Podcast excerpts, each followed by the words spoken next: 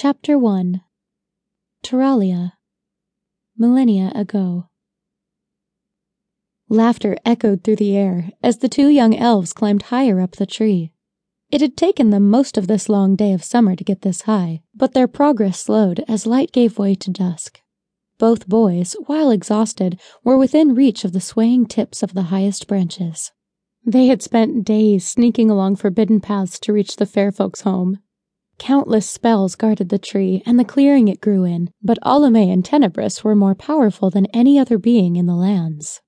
Alume was master at manipulating the subtleties of the magic flowing around them, but Tenebris possessed more ability to force these energies to follow his wishes. The boys were opposites in every possible way two beings of happiness and light could be. They loved each other as brothers did, and their powers complemented each other's. As Alume gained a handhold on the branch above, it twisted, threatening to cast him downward to the forest floor. There was a moment of panic as Alume dropped, but a wave of Tenebris's hand bent the boughs below into a cradle. I'd watch where you put your hands, my friend. Tenebris laughed at his friend's futile attempt to escape. He gained the highest branch. Victory was a few feet away. Alume smiled, closing his eyes. He sent a thought outwards, sensing the eager acceptance return from hundreds of small minds. Tenebris screamed in alarm, grasping the trunk as a flock of sparrows dived at him. They engulfed him in a cloud of feathers, distracting him just long enough for Alume to escape the trap he had fashioned. Alume sped upwards, giggling as his avian friends continued their assault on Tenebris. And I wouldn't allow myself to grow so confident, brother. Things have a way of righting others' wrongs. Sensing the glee in the birds' simple minds, he sent his thanks to them as they dispersed. Alume clung to one side of the limb, smiling at his friend. Tenebris returned his grin, looking up at the victor. Maker, I almost had you, Tenebris said, laughing. I would have won if not for those tamed birds. I'll never understand how you get them to obey you like that. Alume smiled at his friend.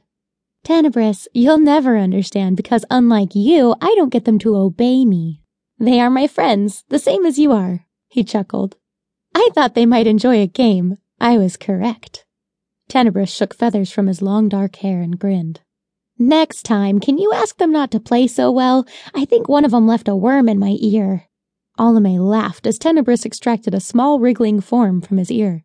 He held it up, long enough for one of the flock to return for the morsel and pluck it from his fingers.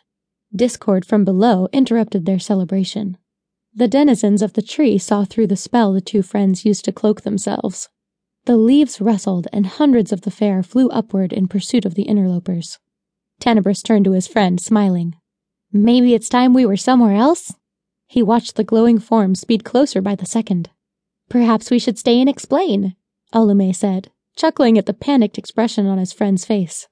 No? Well, I suppose we might find it hard to explain our game with several hundred of the fair folk trying to kill us. Retreat might be the most sensible way to avoid any unpleasantness.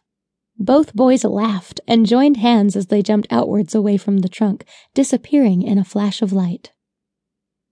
The corridors resounded with merriment as the two boys ran laughing through the castle. They rounded a corner, bowling over a young elf carrying a stack of scrolls. The two boys halted abruptly, concern and embarrassment obvious on their faces. Alume bowed. I'm sorry, Halor. We've just returned after a most urgent uh, errand. He glanced sideways at Tenebris, who was red faced and clearly struggling to contain his mirth. We were so excited to tell our news to my father, our enthusiasm caused our clumsiness. Please, let us help you. He bent to pick up some of the rolls of parchment skittering across the floor. Halor returned their smiles, albeit with a suspicious look. I have heard about this errand, my lord, and I'm not sure your father would approve.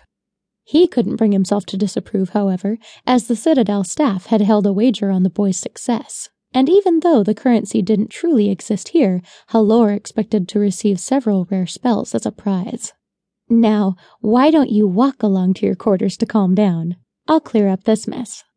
With a twitch of his index finger, the scrolls lined up and flew into a tiny stack which hovered above his hand. Alume jerked his head at his friend, and Tenebris followed him as they ran off. Maker defend us when that boy comes to rule, Halor thought, smiling.